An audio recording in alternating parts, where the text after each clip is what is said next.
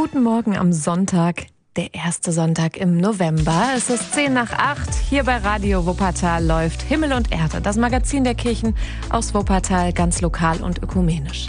Jetzt geht es hier um das Salonorchester Wuppertal. Leider ist da der Cellist verstorben.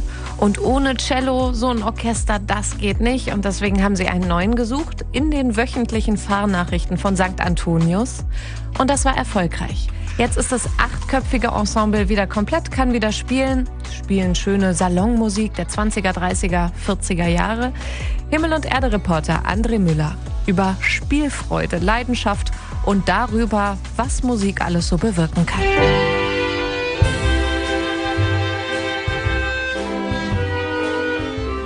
Wenn man mit der Musik eben auch anderen Menschen Freude machen kann, das ist für mich das Größte eigentlich. Und damit bringt Franz Gosinde die Querflöte, die Motivation der Hobbymusikerinnen und Musiker stellvertretend auf den Punkt. Vor gut 13 Jahren hat sich das Salonorchester Wuppertal aus gemeinsamem Interesse herausgefunden und seither probt es alle 14 Tage, um dann auf der Bühne Freude zu bereiten. Wenn wir in Altersheimen spielen, wenn da so einige Personen sitzen, die also effektiv nichts mehr von der Welt wahrnehmen, offensichtlich.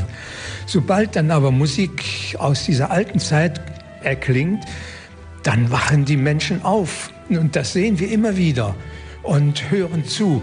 Unter Umständen singen sie sogar mit, obwohl sie sonst praktisch stumm sind. Und das macht uns natürlich andererseits auch wieder Freude, eben diesen Menschen wenigstens einen glücklichen Moment zu geben. Genauso wie er hat Klaus Schäfer, die erste Geige, das Instrument als Kind erlernt. Erstanden von einem Geigenbauer in den Kellern der Kölner Nachkriegstrümmer. Und seither hat ihn die Leidenschaft für das Instrument nicht losgelassen und auch zu unvergesslich schönen Momenten bei anderen geführt. Da ist zum Beispiel die junge Leiterin eines Wuppertaler Altenheims. Eines Tages kam sie zu uns, oh, ich glaube, ich heirate bald.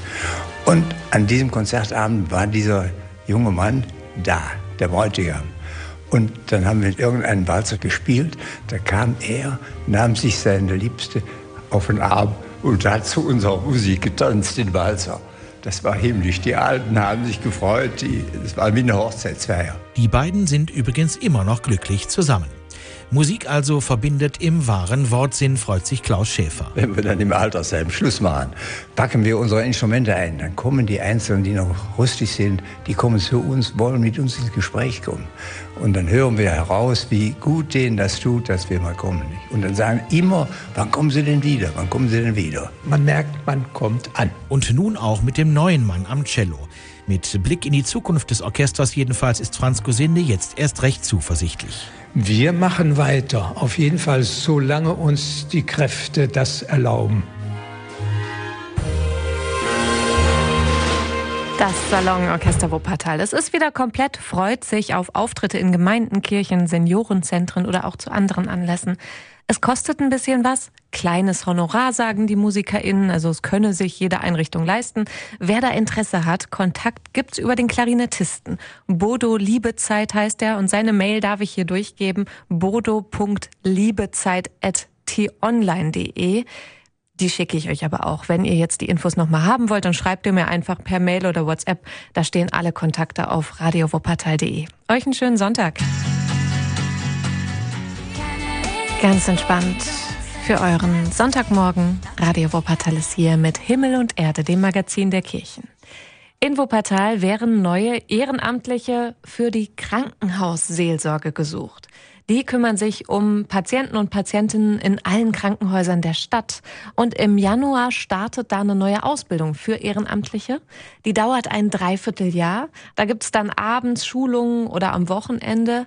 Aber es geht auch ganz schnell in die Praxis und dann machen die Ehrenamtliche schon Besuche bei Patientinnen und Patienten, sagt Pfarrerin Michaela Kuhlendahl. Wir wünschen uns Menschen, die empfindsam sind für ihr Gegenüber, ne? die so in der Lage sind, sich in die Nöte der Patienten einzufühlen, die ja auch nicht immer einfach sind. Ne? Also auch die Patienten sind manchmal sehr fordernd und das muss man einfach auch ein bisschen lernen, aber auch ein bisschen schon naturell mitbringen, dass man, ich sag mal, manchmal sogar auch ein bisschen dickes Fell hat ne? und gleichzeitig aber auch offen bleibt. Ja, weil sie einfach zu Menschen hingehen, die in einer ganz besonderen Situation sind, die krank sind und vielleicht auch eine schlimme Diagnose bekommen haben, die Ängste haben. Natürlich bekommt man viel vom Krankenhausalltag mit und es ist durchaus auch anspruchsvoll, eine Tür zu öffnen und nicht zu wissen, was einen dahinter erwartet, welcher kranke Mensch da ist, wie der gestimmt ist, wie es in dem Zimmer riecht, in welcher emotionalen Verfassung auch jemand ist. So ein bisschen was muss man schon aushalten können an Atmosphären. Mhm, das klingt erstmal bedrückend, aber die Pfarrerin sagt ganz klar, das ist eine tolle Aufgabe. Die Menschen schenken einem auch so viel Vertrauen und die allermeisten sind dankbar dafür, dass sie besucht werden, dass sie mit jemandem reden können. Die Ehrenamtlichen sollen auch schon eine Verbindung zur Kirche haben und sich da so ein bisschen auskennen, sagt Michaela Kuhlendahl. Ich finde sehr spannend, äh, Menschen zu begegnen, die eben auch relativ viel Abstand zur Kirche haben, die viel Kritik haben, die viel in Frage stellen, die aber trotzdem für sich selber auf Glaubenssuche sind oder auch manchmal wirklich so richtig ringen mit ihrem Kindheitsglauben dieses in Frage gestellt werden. Das äh, finde ich ist auch ein relativ wichtiger Teil unserer Arbeit. Ja, und in der Krankenhausseelsorge im St. Petrus Krankenhaus soll jetzt so neben diesem klassischen Besuchsdienst ähm, noch weitere Ehrenämter aufgebaut werden. Also Ehrenamtliche sollen zum Beispiel den Patienten beim Essen helfen oder einen Kunstdienst aufbauen.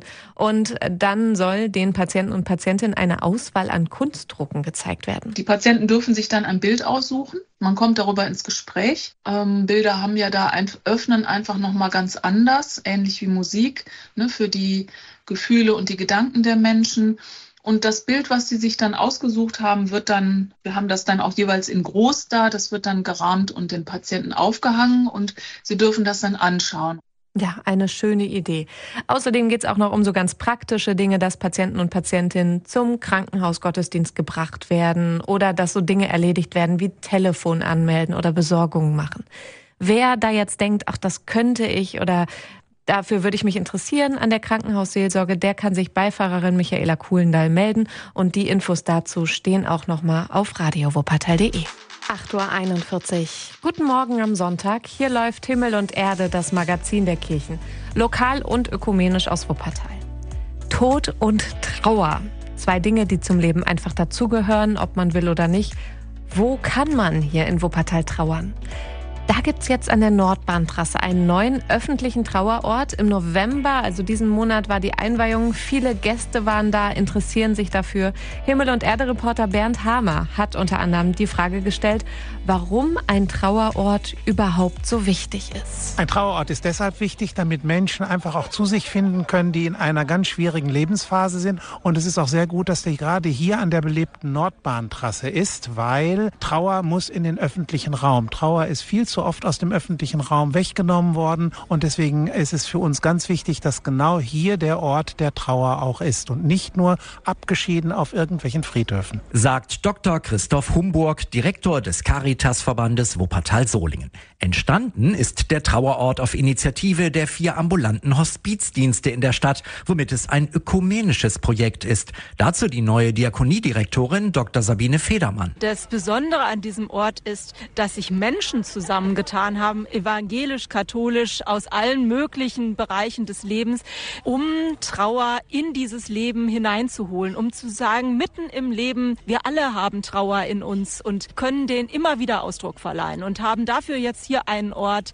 an einer Bahntrasse, die eigentlich für Freizeit, Spaß und tolle Zeiten steht, können wir uns erinnern an das, was auch schwierig ist in unserem Leben. Um dem Trauerort ein modernes und gleichzeitig passendes Aussehen zu geben, wurde ein Kreativteam gegründet, dem unter anderem der Designer Dirk Lehner angehört, der sehr gut beschreiben kann, was am Bahnhof Loh entstanden ist. Im Zentrum vom Trauerort steht die Baumgruppe, die mit den Bändern zusammengehalten wird, an denen die Menschen Karten hinterlassen können mit ihren Gedanken zu den Menschen, um die sie trauern. Und diese Karten bilden durch diese Bänder ein Netz, das die Trauer des einzelnen Menschen verbindet. Verbinden ist aber noch ein zweites Mal das Motto Nämlich wie man den Trauerort mit der Nordbahntrasse verbindet mit Metallstelen. Die Metallstelen führen auf dem ehemaligen Bahnhof hier auf die Baumgruppe zu, holen die Menschen ab von der Trasse und leiten sie auf einem Weg zur zentralen Stelle des Trauerortes und bilden somit auch den formalen Rahmen in Bezug auch auf die Gleise der Dreisinenstrecke für das ganze Ensemble. Das ist auf der Nordbahntrasse. Da gibt es einen neuen öffentlichen Trauerort. Das heißt, jeder, jede kann hin.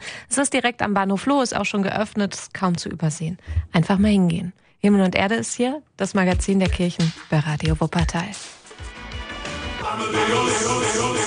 Die Wuppertaler Mädchenchorende feiert Jubiläum. Reden wir jetzt drüber bei Himmel und Erde, dem Magazin der Kirchen hier bei Radio Wuppertal. Die Mädchenchorinde wird 20. 85 Mädchen singen in vier Chören. Im Konzertchor haben wir Mädchen, die sind zwölf Jahre und die ältesten sind 26 Jahre. Ist ja schon eine große Altersspanne. Aber sowohl die Älteren als auch die Jüngeren wollen sich kennenlernen, wollen miteinander wegfahren, wollen Gemeinschaft erleben. Das berührt mich immer sehr sagt die Leiterin der Mädchenchorende Angelika Küpper. Sie ist seit 2014 dabei und hat beim Repertoire der Mädchenchorende einiges geändert. Früher wurden eher Kirchenmusik gesungen, jetzt ist da auch mal was Jazziges oder Poppiges dabei. Dann merke ich auch immer wieder, wenn Mädchen eine Choreografie einstudieren zu einem Stück, dass der Klang sich komplett verändert. Dann öffnen sich die Stimmen noch viel mehr, weil der Körper ganz viel Energie hat. Und ich merke einfach, wenn Mädchen solch eine Literatur singen und ich ihnen den Klang bewusst mache, dann kann man das auch übertragen auf die klassische Musik. Jeden Montag ist Chorprobe, dauert anderthalb Stunden und manche sind danach auch so ganz anders. Nach der Chorprobe höre ich Mädchen noch eine Melodie äh, pfeifen, summen und die meisten oder fast alle gehen fröhlich nach Hause. Also man durchläuft in den anderthalb Stunden einen Prozess, der zufrieden macht, würde ich sagen. Und das, äh, das ist eine gute Therapie, sage ich mal. Ja, und dann gibt's natürlich auch noch Auftritte. Regelmäßig im Kirchenjahr tritt die Mädchenchorende auf. Zu Hause ist sie in der Friedhofskirche, aber jetzt zu diesem Jubiläumsjahr gab's auch Auftritte mit Gästen. Höhepunkt wird nächstes Jahr ein Konzert in der historischen Stadthalle sein. Singen lernen, das kann jeder, sagt die Leiterin der Mädchenchorende. Und einem Mädchenchor, da ist es nochmal so was ganz Besonderes. Das sagen auch die Mädchen selbst. Wenn sie unter Mädchen sind, dann kann man mal so sein, wie man ist. Und das ist, finde ich, auch ein Satz, der mich sehr berührt hat, als ich den gehört habe.